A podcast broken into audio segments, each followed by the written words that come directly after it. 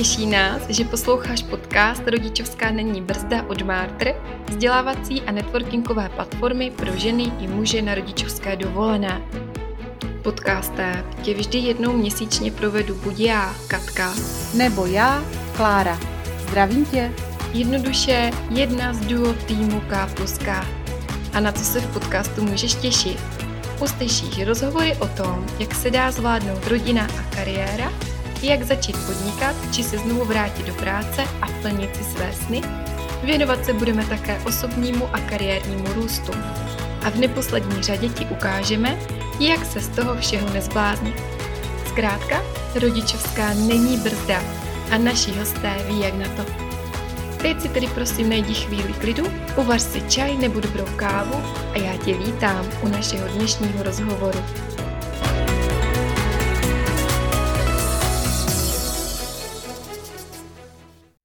Vítám vás u poslechu podcastu Rodičovská není brzda od organizace Martr. Od mikrofonu vás zdraví Klára Hrdá. Mým dnešním hostem je Petra Drahoňovská. Petra je kariérová poradkyně, pomáhá lidem na jejich profesních křižovatkách, ať už mění zaměstnání, profesní směřování komplet, nebo se rozhodnou nastartovat vlastní podnikání. Petře prošlo workshopy už přes 8 tisíc účastníků a individuálně provázela kariérní změnou více než 3 tisíce lidí. Je spoluautorkou národního standardu profese kariérový poradce. Od roku 2015 pracuje pravidelně půl roku z České republiky a půl roku z Guatemaly a Mexika. Petro, já vás eh, tady vítám. Moc děkuji, že jste si na nás eh, udělala čas eh, a jste tady s námi v našem podcastu. Zdravím, díky. Děkuji. Na úvod jsem se chtěla jenom zeptat, mě zaujala ta informace, že vy půl roku fungujete z Čech a půl roku ze zahraničí, tak odkud se dneska ve spojení? Eh, tentokrát si uh, voláme z Čech, ale je to tak, uh, já vlastně poslední šest let, část roku pracuji ze Střední Ameriky a poslední dobou zejména z jihu Mexika a nebo z Guatemaly. Hmm, tak to je, myslím si, že příjemná exotika. Ale dneska to nemáme daleko, takže můžeme být eh, v klidu. Já bych na úvod jenom zmínila, že vlastně to téma toho dnešního rozhovoru je vlastně zvolené pro začátek roku, jak nestrácet motivaci. A my jsme si právě pozvali i vás jako eh, vlastně kariérovou poradkyni, protože si myslím, že eh, to je pro začátek roku takový docela důležitý výkop, a pro řadu žen eh, to v tomhle roce bude, eh, myslím si, že hodně důležitá otázka, jak vlastně se v té kariéře nestratit a jak, jak si ideálně budovat úspěšnou. Jak jsem zmiňovala, vy jste eh, v tomto odvětví docela expert, takže jsem ráda, že si na toto téma budeme moct teď chvilku povídat. Ze začátku bych se chtěla nejprve zeptat, jaké výzvy vlastně čekají na uchazeče na pracovním trhu vlastně v roce 2023. Díky za tohle úvodní vykopnutí. Samozřejmě nějaké predikce jsou. Očekává se trošičku ochlazení po konjunktuře nějaká vlna recese, takže trošičku propad, ale samozřejmě otázka je, na koho to dopadne, protože to teprve zdát nějakým způsobem budeme vidět ale asi bych obecně řekla, že většinou eh, ty výkyvy toho trhu práce, eh, hlavně směrem tedy dolů, tak eh, negativně nejvíce dopadají vždycky na ty, kteří mají obecně vlastně nižší kvalifikaci a vlastně celkově horší pozici na trhu práce. A buď to právě tou úrovní vzdělání, ale nebo taky třeba nějakým způsobem fungují na částečné úvazky nebo spíše teda v Čechách protože jich stále je jako nedostatek, to je asi docela známý fakt, nahrazováno různými dohodami o provedení práce a tak dále, což jsou samozřejmě, a viděli jsme to už na začátku covidové krize, věci, které se nejsnáze škrtají a tyhle e, zaměstnanci, kteří vlastně tahají za ten e, kratší konec toho provazu, tak samozřejmě mohou určitě jako očekávat, že i třeba tam opět můžou být nějaké otřesy. Naopak zase zaměstnanci, kteří dlouhodobě vlastně posilují svoji kvalifikaci, samozřejmě vždycky jako výchozí pozice, čím vyšší vzdělání, tím samozřejmě snaží, ale i pokud člověk třeba má ten start na základě té školy třeba právě, že ukončil s nižším stupněm vzdělání, ale přesto na sobě pracuje, tak samozřejmě pak se zvyšuje i ta jeho šance, že je nějakým způsobem vlastně rezistentnější vůči těm otřesům. Uh-huh. Vlastně já jste, vy jste mi už částečně odpověděla. Moje další otázka byla, jak se vlastně na tohle všechno můžu připravit. Jestli vůbec je šance se na to připravit a jestli se dá nějakým způsobem ta situace předvídat, protože vlastně ten rok, i ten letošní, byl trošku turbulentní a ten příští rok v podstatě otázka, co se, co se vlastně bude dít. Ale mm, dá se nějak obecně říci aspoň nějaká, nějaké malé zobecnění, co, co takhle ten uchazeč, nebo nejenom uchazeč, ale i třeba i zaměstnanec může dělat v průběhu toho letošního roku? Obecně platí, že jakákoliv investice do našeho vzdělání má hodnotu.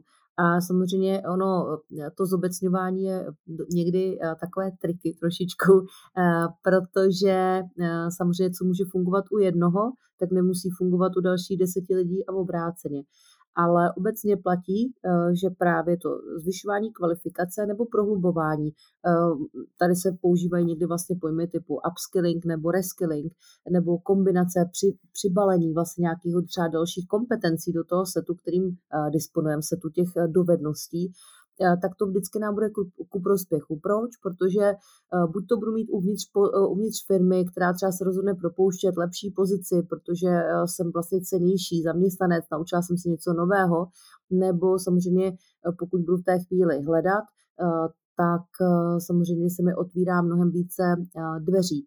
Obecně samozřejmě platí, že zvyšování naší kvalifikace směrem do měkkých dovedností a zároveň do balíčku jako nějakých technických dovedností eh, je chtěná záležitost. Eh, určitě eh, pod různým pod hashtagy typu Future Skills najdeme různé články k tomuhle tématu, ale když se to vlastně zobecní, tak vždycky ty dovednosti budoucnosti, právě ty Future Skills, obsahují tu část takzvaně softovou, to znamená nějaké komunikační dovednosti, empatie, schopnost pracovat v nějakých diverzních týmech a tak dále a zároveň právě i tu technickou, a to i když vlastně nemíříme přímo na technické pozice.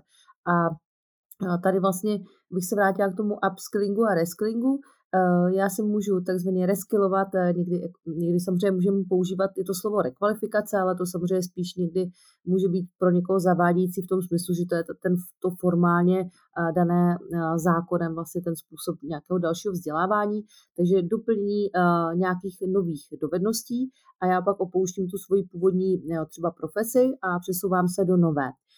Ale nicméně samozřejmě může fungovat i ten upskilling, to znamená, já jsem v HR a vzdělám se v oblasti třeba datové analýzy a tím posiluju tu svoji pozici v tom HR, protože prostě každý vlastně dneska, ať asi bude dělat cokoliv, tak se bude s technologiemi nějakým způsobem setkávat a bude to platit třeba i samozřejmě pro řemeslníky nebo pro OSVČ. Takže obecně asi tyhle ty dva směry a uh, za mě třeba, když se člověk podívá a ideálně samozřejmě, když vládne jazyky, tak e, když se podíváte na platformy typu třeba Kurzera, Kurzera edX, Eh, a, a tak dále, tak vlastně tam najdete i nějaké jako eh, přehledy eh, základní, nějaký takový directory, jako roz, rozdělovník, rozcestník na populární aktuálně kurzy. A mně přijde, že vlastně tím, jak, je, jak ty kurzy tam nějakým způsobem designují i třeba ty zaměstnavatele, plus třeba univerzita a tak dále, tak to reflektuje v podstatě právě třeba ty potřeby toho trhu práce, takže i tam člověk třeba může vidět vlastně, co dejme tomu je trendy, co může frčet. A nebo prostě obyčejně uh, se podívám vlastně i třeba do nabídek práce po delší době, zvlášť, když jsem třeba tyhle ty věci nesledovala, uh, co se tam objevuje nejčastěji a podle toho vlastně pak uh, i dál si můžu třeba rozhodovat. Mně u toho napadá jedna věc. Já jsem se jednou setkala u vlastně takového pracovního, neúplně pohovoru, ale povídání. Jsme došli na to, že člověk může se stát v určitý moment překvalifikovaný pro určitou pozici. Mm-hmm. Vlastně v tu chvíli pro, vlastně pro toho zaměstnavatele taky nepřijatelný. Jak se vyrovnat s tím, že eh, když jsem kvalifikovaná hodně a teď eh, chci vstoupit na ten trh práce, jak vlastně k tomu přistupovat, abych pro ty zaměstnavatele nebyla právě tím překvalifikovaným a nechtěným zaměstnancem. Mm-hmm. Určitě jako téma překvalifikovaný zaměstnanec bez kontextu neexistuje. Jako není limit a je nesmysl vlastně dávat si třeba do hlavy, aby se někdo obával, že budu se vzdělávat, ale jenom nějak trochu, abych nebyla překvalifikovaná, protože je nějaký strop, který mě pak bude limitovat a tam se to může zvrtnout. Takhle to nefunguje. Vlastně ono tohle souvisí s tím, kam mířím a na tom trhu práce, na jaký vlastně typ pozic. A tohle, co třeba často vnímám, že to je hodně téma holek, co se vrací po rodičáku po nějaké delší době, Eh, protože přece jenom jako velké téma samozřejmě, co s, s holkama, většinou samozřejmě holkama, někdy i s muži, ale spíš opravdu s ženama uh, řeším, tak je to téma sebevědomí, i když třeba předtím vlastně před tou rodičovskou měli kvalifikovanou práci a někdy jako o to víc, jo, že vlastně tam cítí, že ten obor jim třeba který byl náročný nebo spojený s tou náročnou pozicí, takže jim jako mnohem rychleji utíká. A oni vlastně pro jistotu začnou mířit trošičku níž, uh, ale do toho se vzdělávají, protože třeba vědějí, že hele, to asi jako by mě uh, pomohlo, takže nějakým způsobem dělají intuitivně kroky správně.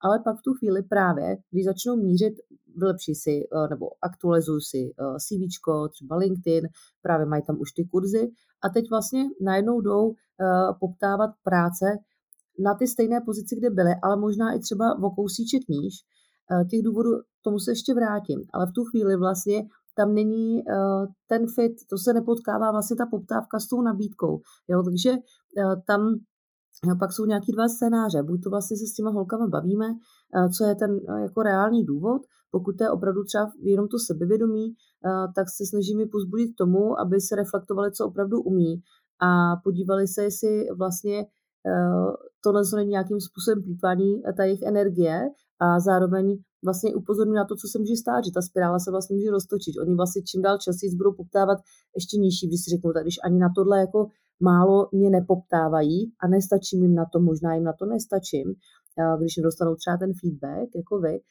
tak třeba míří ještě níž, ještě níž a vlastně to jako je cesta do pekel.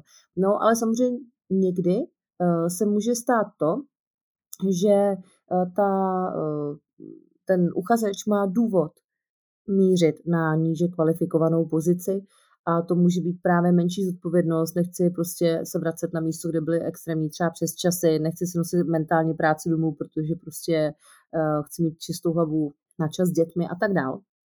Takže uh, tam spíš pak se bavíme o tom, uh, jakou cestou vlastně se o tu práci budu ucházet protože možná klasicky třeba reakce na inzeráty, eh, jinak samozřejmě trošičku můžu jako zjednodušit to CV, jo, ale jako zase tady bych s tím v tomhle byla opatrná trochu.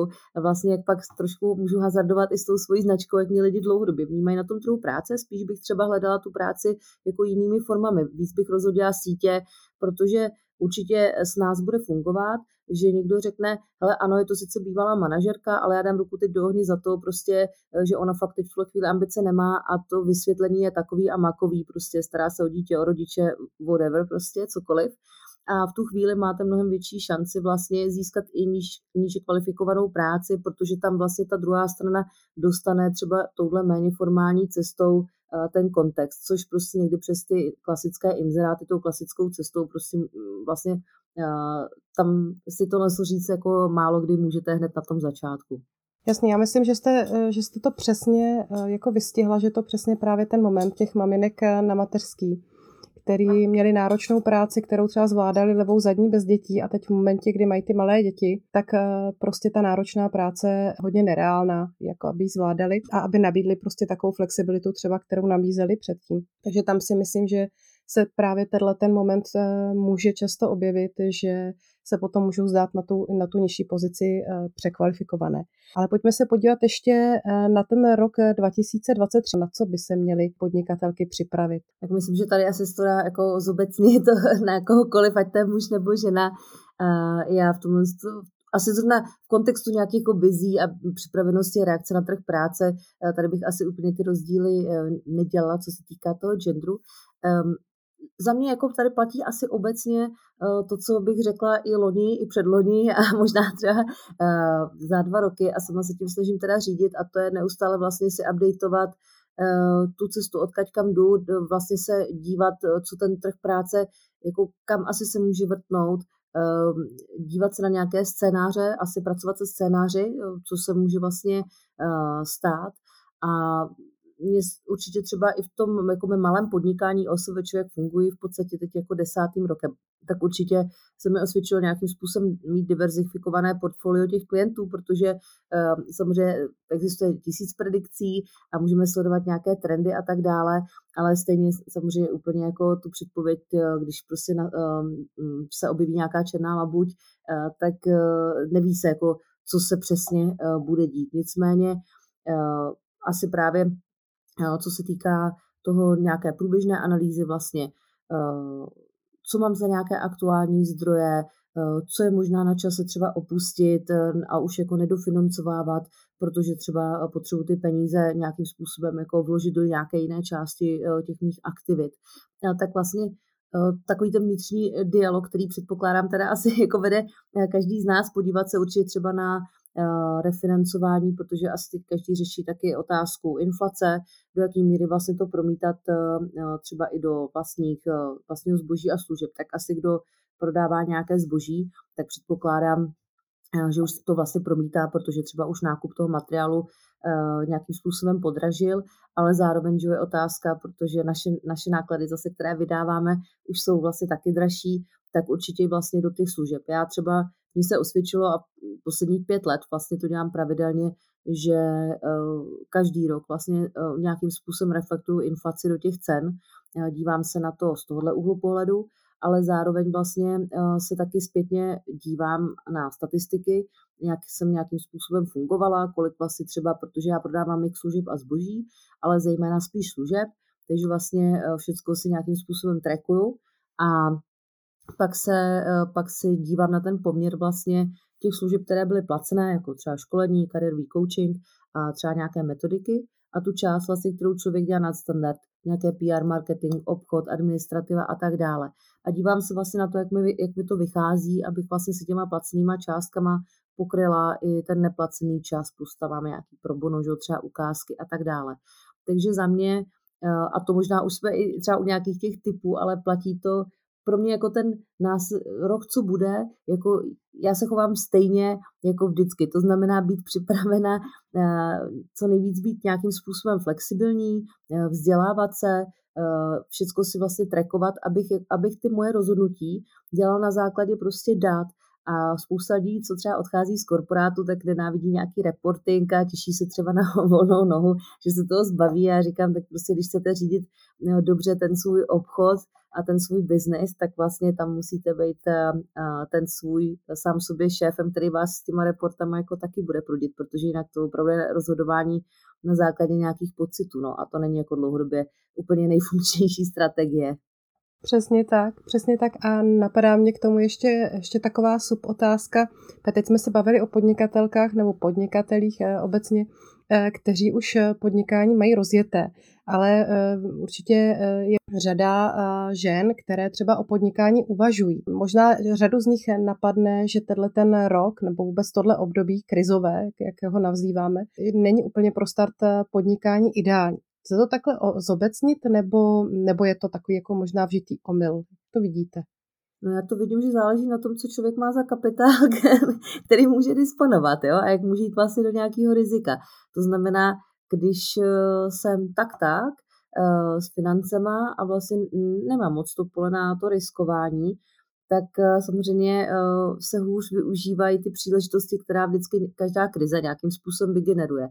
Třeba když to řeknu na příkladu toho covidu, určitě to bylo i tady, ale protože já jsem vlastně byla první ten rok, tři čtvrtý rok v podstatě jsem nemohla se dostat zpátky, když jsem měla prostě letenku ze země, která byla úplně zavřená kompletně, tak jsem to pozorovala tam a samozřejmě všechno tam bylo zavřené, jako řekla bych ještě možná ve striktnějším módu než tady. A spousta těch podniků samozřejmě tam postupně krachovala, protože taky část byla navázaná prostě ne na ty lokální lidi, a na nějaký turismus. No ale pak byli lidi, kteří prostě disponovali penězma a využili, že prostě lokály, které nějak fungovaly, ale drželi se tak akorát, prostě e, tak se zavřeli a najednou prostě byly k dispozici na dobrých místech. No, takže samozřejmě teď z toho vytěžili, protože se dostali prostě k prostorám třeba, ke kterým, na který by si nedosáhli v té standardní době. No ale zpátky se vracím k tomu, že na to člověk musí mít ty prostředky, jo, uh, za mě. Takže uh, úplně bych řekla, že uh, nejsem jako snažím se nějakým způsobem teď pochopit tu energetickou krizi. Nemám úplně asi na to nějaký hluboký, jako nemám do toho tak hluboký vhled, asi nejsem úplně jako odborník, i když to snažím nějak chytat, takže nedokážu třeba říct, jako co to přesně vygeneruje v tomhle tom ohledu, ale máte pravdu, že určitě prostě každá, uh, jakože neznamená, že když je krize, že se nedá vlastně začít podnikat. A plus ještě bych řekla, že vlastně uh, hodně i třeba OSVČ, samozřejmě třeba hledají nějaké niky, prostě nějaké opravdu jako nevyužité, neobsazené prostory na tom trhu a určitě se asi shodneme, že ve velkém konkurovat výrobě obuvy v Číně asi jako nedává smysl, ale prostě máte tady lidi, co šijou prostě obuv na míru, nebo tady, já nevím, vasky, že jo, tak to už je třeba větší firma, ale vlastně i něco, kde člověk by se jako obecně řekl, že tady ten prostor není, tak prostě v malém a na kvalitu se to dá, protože zase tam vlastně kdo je ten klient. Klient prostě nějaký jako většinou člověk, který má finance a opět tyhle lidi prostě vždycky jsou tou krizí zasažení, zasažení méně, takže i tyhle lidi, samozřejmě pokud mám, jsou to moji zákazníci, tak ti stále nějakým způsobem prostě budou utrácet. Takže určitě to je otázka nějaké strategie, nějakého nějakého uvažování možná, eh, kde je teď ten cílový zákazník a kde je to moje místo na tom, eh, na tom podnikatelském trhu. Určitě a ještě jako samozřejmě do jaký míry teda můžu přesně níst jako to riziko. Jo, to znamená, uh, někdo si řekne, že uh, do, do, jako do kolika peněz můžu jít do mínusu. Někdo si prostě to řekne třeba časově, hele, rok to zkusím, dám tomu, uvidím, jo, nebo prostě do minus 200 tisíc, Eh, to beru jako investici a jako dejme tomu případně drahý kurz, když se to ne, jako ne, nepovede, ale prostě jako nějaký typ eh, zkušenosti a pak uvidím. A je to asi rozdíl, no? pokud prostě mám uh, jako rezervu na, pod, na start podnikání 10 tisíc nebo 100 nebo milion. Přesně tak. Já jsem se chtěla ještě uh, jednou mm, obrátit trošku jinam a to je zase mm, k zaměstnancům nebo k budoucím zaměstnankyním, a my se často potkáváme s ženami, které právě do toho, na ten trh práce teprve vstupují nebo se chystají vstoupit, protože doteďka byly na té rodičovské dovolené. Jak by se podle vás, a teď třeba i bez ohledu na to, na ten aktuální rok, měli eh, ideálně v případě připravit na ten pohovor právě když se vrací po té eh, rodičovské dovolené, která mohla být i poměrně dlouhá. Měl by se hlavně připravit. já vím, že to eh, teď zní jako na úvod strašně obecně, ale já, já trošku to rozpitvám. Ale stále vnímám, že když se pak dívám na to, co to pro ty lidi znamená, že se vlastně úplně jako nepřipravují, anebo že to je takový jako, no, tak se kouknu nějakou, na nějaký video, pár typů pohovorům a třeba na webovky toho zaměstnavatele. Ale vlastně člověk si musí uvědomit, že už kvalitním zpracováním životopisu a toho LinkedInu se připravuju na pohovor. A není to vlastně až když na ten pohovor mě pozvou, protože to se mi vlastně pak vůbec třeba nemusí stát, pokud si eh, vlastně neudělám dobrou analýzu. Já vždycky na slidech, a to je vlastně i ta práce s tou osobní značkou aplikovaná eh, pak do toho kariérního rozhodování, tak ukazuju takový trojuhelník.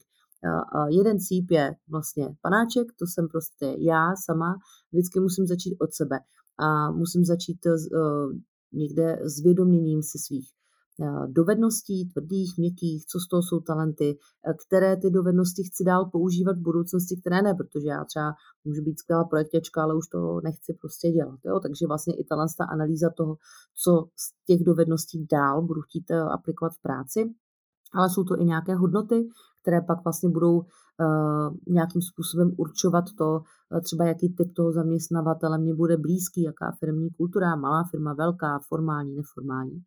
Uh, určitě vlastně nadefinovat si tu vizu právě ve smyslu třeba uh, toho směřování, jestli se vracím do té profese nebo navazuju na to, co jsem studovala na výšce, nebo chci úplně něco nového, nebo kombinuji nějaké dosavadní hodně třeba pestré zkušenosti, snažím se nějak zastřešit. Jo, občas lidi vlastně nad tou vizí eh, přemýšlí, co by teda jako měli říct, že se vidím za pět let, ale ono to je spíš o tom vlastně, kam dál bude pravděpodobně pokračovat teď ta moje cesta. Jestli byla uhlazená, bude to pokračovat uhlazeně dál jedním směrem v jednom zaměstnání nebo v jedné stejné profesi, nebo tam bude nějaká právě změna eh, a tak dále. Tak to je jakoby další věc. No a pak ten další, eh, takhle stručně, prostě začínám od sebe.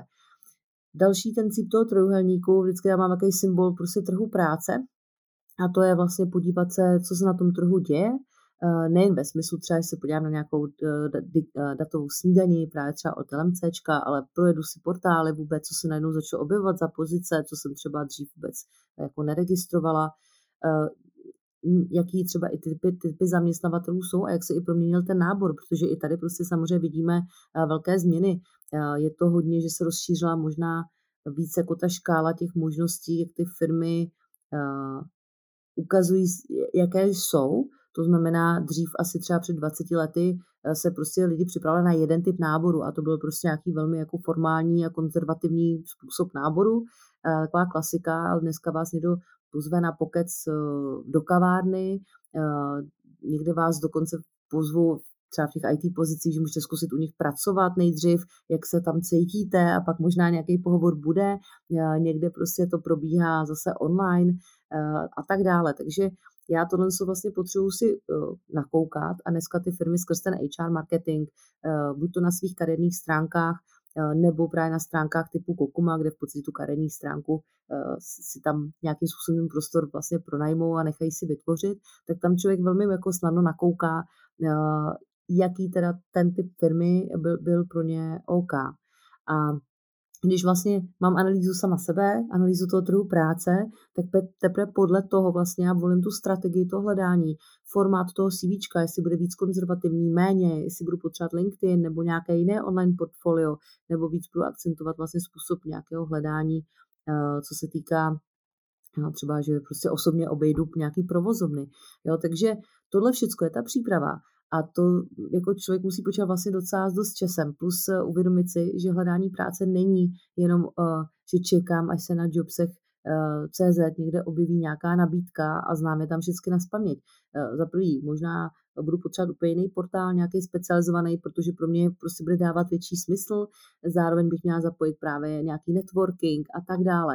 A tohle se pak už ten čas zabírá a tohle všechno vlastně je ta příprava. A já vždycky říkám, že Eh, je strašně vidět, eh, pokud budu mít dva uchazeče, kteří mají podobnou kvalifikaci, třeba podobný nějaký základ formálního vzdělání, nějakou školu, univerzitu, maturitu, to je jedno, a pak třeba velmi podobný skillset a dílku praxe, tak vždycky bude vidět ten, kdo tu přípravu prostě udělal eh, velmi dobře a kvalitně, protože ten čas dokáže vlastně efektivně využít a vlastně i těma odpověďma míří prostě přesně jako na podstatu té věci.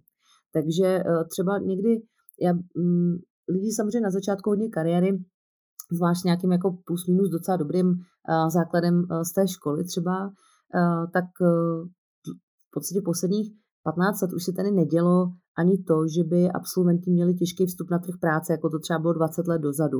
Jo, že vlastně eh, to asi spousta lidí zažilo prostě z té střední generace stávající, eh, že vůbec získat první absolventský místo prostě byl pain. Jo, bylo to takový to začarovaný, prostě nemáte praxi a kde ji vezmu, když mi nechcete dát tu první šanci. A to vlastně s tou dlouhodobou konjunkturou toho trhu a tím vlastně růstem, tak tohle to úplně zmizlo. Absolventi tohle to jako posledních jako generace vůbec jako nezažili. A většinou prostě bylo pro ně velmi, velmi snadné najít nějakou práci, aspoň s trošku dobrou školou. A proto vlastně ani nezažili pořádnou přípravu. A tady se to pak začíná lámat a buď to právě u lidí po delší profesní pauze, což je třeba typicky, ale nejen rodičák, ale No třeba už jako ve středním věku obecně, když ty lidi najednou jsou na nějakém, jako začínají být vlastně někde asi na vrcholu pocitově, nebo docela už jako eh, stoupali v té, v té kariéře. A teď najednou jako zjišťují, že ono to už tak easy nejde. A někdy vlastně mají pocit, že to je třeba jako věková bariéra. Aha, Ježíš má po 40, to už začíná být teda stará, to už je ten problémový věk. Ale ono to třeba není jako tím, ono to může být prostě tím, že my už nebereme taky všecko, máme nějaké finanční požadavky, představu třeba o šéfovi, o fungování v té firmě a najednou na té pozici, kterou já prostě poptávám, tak najednou ta nabídka se mi takhle zcukne. Eh, samozřejmě ne každý nás může taky zaplatit adekvátně a představuje si zrovna nás, takže tam se taky sukne vlastně i ta poptávka. Takže ono mnohem díl trvá právě pak, než se vlastně ten uchazeč s tou firmou potká, i právě třeba z tohohle z toho důvodu a o to víc zase musí věnovat časté přípravě a promyšlení si toho, aby vlastně neplýtval tou svoji energií a vlastně i zefektivnil ten, ten možná počet těch pozitivních odpovědí, což je to pozvání na pohovor. A možná to dneska i třeba bude čekat znova trošičku ty absolventy, že to možná nebude už tak easy právě třeba s tou přicházející nějakou krizí, jako to třeba bylo ty posledních těch deset let. Jo. Poradila byste něco uchazečům, kde třeba hledat pomoc nebo radu, když eh, třeba jsem v té pozici a teď eh, říkám, narážím pořád do zdi opakovaně a nevím, nevím proč, čem je ten problém a nejsem schopná to jakoby rozklíčovat, tak eh, kam se ideálně obrátit, kde najít pomoc v takové situaci? Mm-hmm. Uh, tak určitě možná bych to někde přirovnat nějaký pyramidě, tak člověk nejdřív logicky asi jako někde zagooglí na internetu a dneska si myslím, že i hodně právě uh, kariérových poradců, kariérových koučů uh, píše spoustu vlastně kontentu nějakého s nějakými typy nebo mají nějaké podcasty, vlogy, blogy, eh, kde podle mě už se jako dá i v češtině najít poměrně hodně kvalitního obsahu. Takže první bych hledala prostě něco takového eh, právě jako typy třeba od kariérových poradců a tak dále. Dala bych si někdy pozor na Uh, za prvý, koukala bych si teda na datum, kdy ty články jsou, protože přesně to, co jako bylo před deseti lety, úplně ne vždycky funguje jako uh, v současnosti, tak uh, na to bych si dala pozor když hledám nějaký obsah zdarma. A zároveň bych se také koukala, jako kdo mi tu radu dává, protože třeba vy můžete mít člověka, který dělá poradenství, je to třeba bývalý rekrutér, který byl skvělý, ale nabíral třeba čistě jako do výroby a on perfektně zná ten segment a bude vám dávat příklady vlastně z toho segmentu a třeba i tam primárně jsou jeho jako další následující klienti a to se ale nedá třeba srovnat s náborem do IT, jo, nebo zase třeba nemá zkušenost ten člověk s veřejnou zprávou, kam vy zrovna chcete jít. Takže vždycky jako dát bacha na to, že vlastně ty rady, uh, co se týká toho trhu práce, nejsou, jako některý jsou do jistý míry zobecnitelný, ale ne všecky, Uh, takže proto už trošičku musím mít i já sama promyšlený, kam jdu a třeba pak toho odborníka říkám, ať jeho content, anebo pak ho poptání, jeho poptání uh, se vlastně koukat, co jak byla třeba eh, ta jeho kariéra do, do té doby, než začal dělat to poradenství, nebo vlastně co je ten jeho eh, background, jestli on bude ten jako správný eh, člověk, co mi pomůže. Tady se teda dostávám i k těm jako službám vlastně poradenským. Um, to je samozřejmě ten hoříšek té pyramidy, to je vždycky ta individuální jako spolupráce, je vždycky samozřejmě jakoby nej, je nejdražší, ale my najdeme i služby, které jsou třeba dodotovávané nebo zdarma přes různé projekty. Um, Třeba v Martru podporuje vlastně eh, Heineken projekt pro matky samoživitelky nebo obecně pro solo rodiče, jsme tam muže. Eh, takže tam třeba je nějaká právě jako podpora CSR eh, ze strany firmy. Někdy právě zase některé organizace jedou hodně přes ESF projekty, které zase mají ale nějakou specifickou cílovku, takže ne vždycky se tam člověk vmáčkne. Pokud třeba jsem absolvent, tak eh, každá škola, základka, střední, výška, má vlastně nějaké kariérové centrum, které poskytuje služby zdarma. Myslím si, že když prostě tam staví eh, absolventé školy rok, dva roky ještě potom, eh, že i tak si myslím, že bys tam máčkl jako do kolonky těch klientů, furt ještě jako graduate třeba. A pak i na úřadech práce jsou takzvané IPSky, informační poradenská střediska, zhruba na úrovni, dejme tomu okresu, teď to hodně zjednodušuju, a to nejsou vlastně ty lidi, kteří vám přiklepávají dávky nebo vás eh, nutí na nějakou rekvalku. To, jsou vlastně eh, lidi, kteří eh, jsou tam jakoby nezávislí profíci v tom ohledu, že přesně tam není vazba na to vyplácený dávek a můžete si tam vlastně s nimi prokonzultovat zdarma taky třeba nějaké vaše úvahy o vašem třeba směřování ještě předtím, než se tam registrovaní, třeba před koncem rodičáku. Takže dneska vlastně je hodně docela i těch služeb poradenských zdarma a samozřejmě pak takových těch jako polodotovaných a pak samozřejmě i soukromých plus spousta toho kontentu. Uh-huh. A nějaký tip váš ideálně na to, jak si budovat vlastní značku? Vy jste zmiňovala právě ten LinkedIn a myslím si, že řada lidí eh, na LinkedInu eh, teďkon je nebo se na něj eh, přihlašuje. Eh, na co si tam dát pozor, co si myslíte, že je podle vás taková nejčastější chyba, nebo eh, kde můžu na tom LinkedInu nebo i obecně při tom, jak, eh, jak se prezentuji online, v podstatě narazit? Ten rozvoj ty osobní značky vlastně ono to je stejný přístup, jako jsem popisoval o to hledání práce. Takže to, ta práce s tou osobní značkou není ten profil na linkáči nebo nějaký tam obsah, k tomu se ještě dostanu, ale je to ta cesta.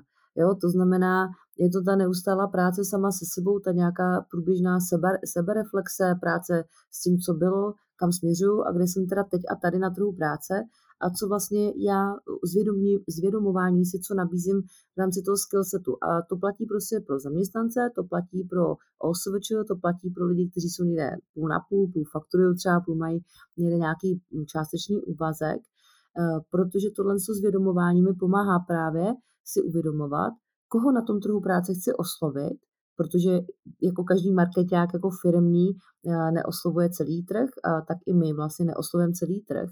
A e, já musím vlastně popřemýšlet na základě té analýzy průběžný zase trhu práce, i když teď nehledám, tak bych měla s tím, kontext, s tím konceptem pracovat průběžně tak i tak. A to, a to je vlastně i ta připravenost v podstatě jako na ty změny. A podle toho já si teprve třeba i učím, jestli ten linkáč bude pro mě, třeba to ten LinkedIn pro mě není. Bude to Zing, bude to prostě Behance, bude to úplně něco jiného, nebo vůbec online, jako zjistím, že to pro mě nedává smysl, Eh, protože budu fungovat prostě někde lokálně ehm, a budu to stavět prostě na nějakých osobních vazbách. Takže to je vůbec jakoby první eh, zvědomění si tohohle z toho eh, kontextu, ještě než se tam vrhnu, protože říkám, jako někdy pak můžu zjistit, že sice jsem si tam udělala teoreticky hezký profil, ale není tam ta moje cílovka, tak jako k čemu mi to pak prostě bude, jo, když tam prodávám sice hezky sebe, ale není komu z toho, pro koho jsem si to já určila. No a jinak tam samozřejmě platí určitě taková ta kombinace toho eh, kvalitního networkingu, kvalitního profilu a kvalitního obsahu. Eh, prostě protože bez eh, toho obsahu se samozřejmě hodně těžko přitahuje ta pozornost tomu profilu a zvlášť vlastně, když třeba já dělám nějakou profesní změnu a to nemusí být nějaká jako teď se rozhodnu se rekvalifikovat nevím, do IT, a to může být vlastně, že já zůstávám v oboru a nějakým způsobem třeba tam se mi mění moje jako zaměření uvnitř toho oboru. A já to těm lidem potřebuji dát vědět.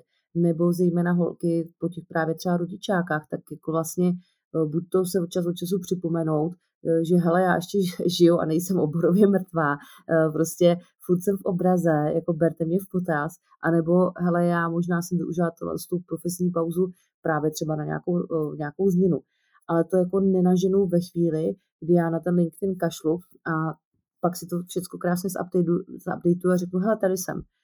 Že kolik lidí si mě všimne. Tím, jak tvořím obsah, eh, byť nějaký jednoduchý, třeba o té mojí vzdělávací cestě, tak vlastně nějakým způsobem tak občas od čas od času vypustím ten balónek a těm lidem vlastně se přirozenou cestou nějakým způsobem připomínám.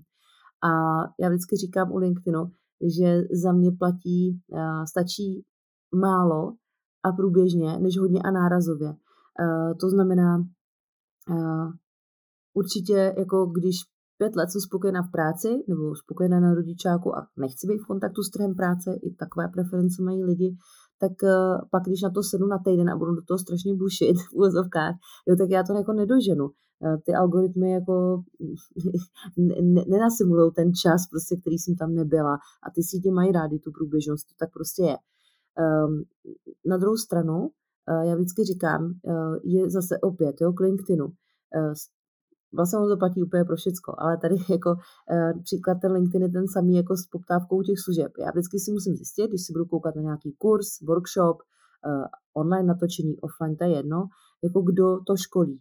Protože prostě jiný typy vám bude dávat marketák, který se tím živí, je to jeden z jeho prostě primárních nástrojů a musí šéfovi nějakým způsobem pravidelně um, reportovat eh, nějaký čísla, prostě plnit KPIčka, no tak ten prostě třeba bude vytvářet mnohem kontroverznější obsah, který právě často tam lidi vidějí.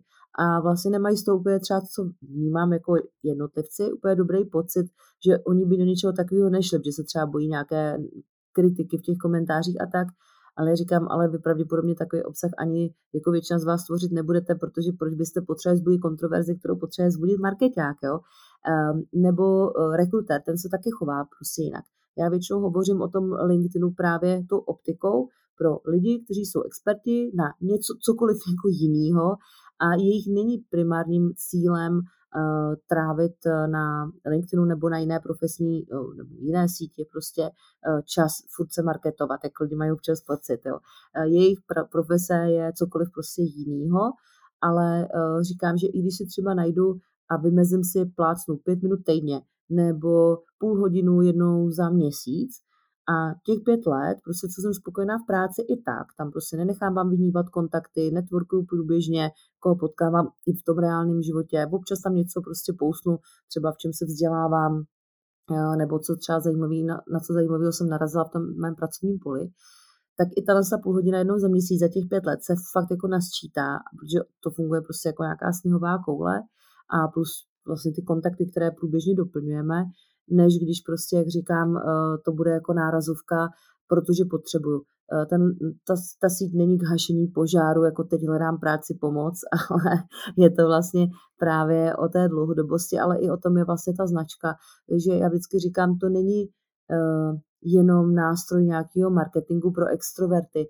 To je uh, něco, co nám pomáhá vlastně dělat si v podstatě takový self-career coaching uh, sám pro sebe, protože když se vlastně naučím jako pracovat s tím průběžně, a já vždycky říkám aspoň jednou za rok, přesně teď je jako ideální, že konec roku, uh, čas pro to schnout si, jaký ten rok byl, uh, jaký právě bude, tak eh, tohle za prvý je dovednost a je to pak znát i na těch pohovorech, kdo s touhle dovedností té sebereflexe a práce s vizí umí pracovat.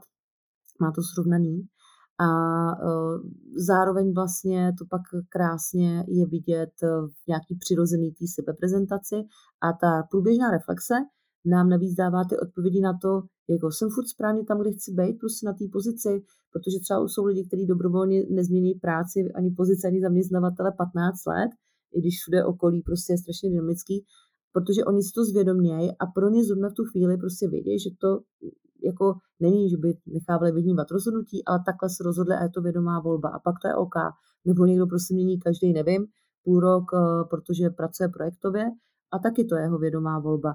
Takže vlastně ta reflexe, eh, odkaď kam jdu eh, v tom profesním nejen, samozřejmě on to má přesahy do soukromí a v tom profesním životě mi pomáhá dobře nějakým způsobem fungovat a zároveň i vlastně možná reflektovat ty průběžné vlny na, tom trhu práce. No. Takže já sama se těším, až si takovou reflexi udělám, vždycky to dělám právě na přelomu roku, mám k tomu svůj kariérový diář, který samozřejmě uh, je možný taky uh, si objednat, ať pdf uh, ke stažení a domácímu tisku nebo, nebo jako tištění produkt, protože vlastně jsem to vnímala, že jsem viděla, že na tyhle jako roční revize, tak jak to vnímám jako z pohledu kariérového poradce, eh, mi tady chyběl nějaký nástroj a vidím, že když někdo aspoň jednou za rok si k tomu eh, sedne na těch pár hodin, tak eh, tohle to pak prostě opravdu jako vidět je v tom uvažování o té další cestě. Pojďme to ještě na závěr schrnout takovou závěrečnou, jenom stručnou otázkou, jak vlastně nestrácet motivaci. Máte nějaký tip? Každý motivuje něco jiného a myslím, že každý si teda musí přijít na to, eh, co to je. A jako za mě furt vnímám, že to je vlastně mm, ta práce sám, sám se sebou, no. Takže pracovat na sobě mm-hmm. pořád. Petro, já vám eh, opravdu děkuji. Já myslím si, že ten, tenhle ten náš dnešní rozhovor je opravdu nadupaný spoustou informací. Věřím, že si tam naše posluchačky, nebo každá, ať už je v jakékoliv situaci, najde, eh, najde pro sebe nějaký ten zajímavý tip. A já vám chci taky popřát hodně štěstí vlastně a hodně úspěchu v tom následujícím roce. Ať se daří a budu doufat, že ty následující měsíce přinesou nějaké i pozitiva a nejenom negativa na, i na trh práce. Děkuji, děkuji za pozvání, za přání a taky ať se, ať se daří. Já děkuji a všem posluchačům eh, bych také ráda popřála hodně, hodně štěstí eh, v tom novém roce a ať se daří a ať jsou ty pohovory úspěšné, podnikání úspěšné a i ta práce v podstatě, ať je lidi baví a ať je těší a ať se jim daří. Moc děkuji a přeji hezký den. Díky, nashledanou.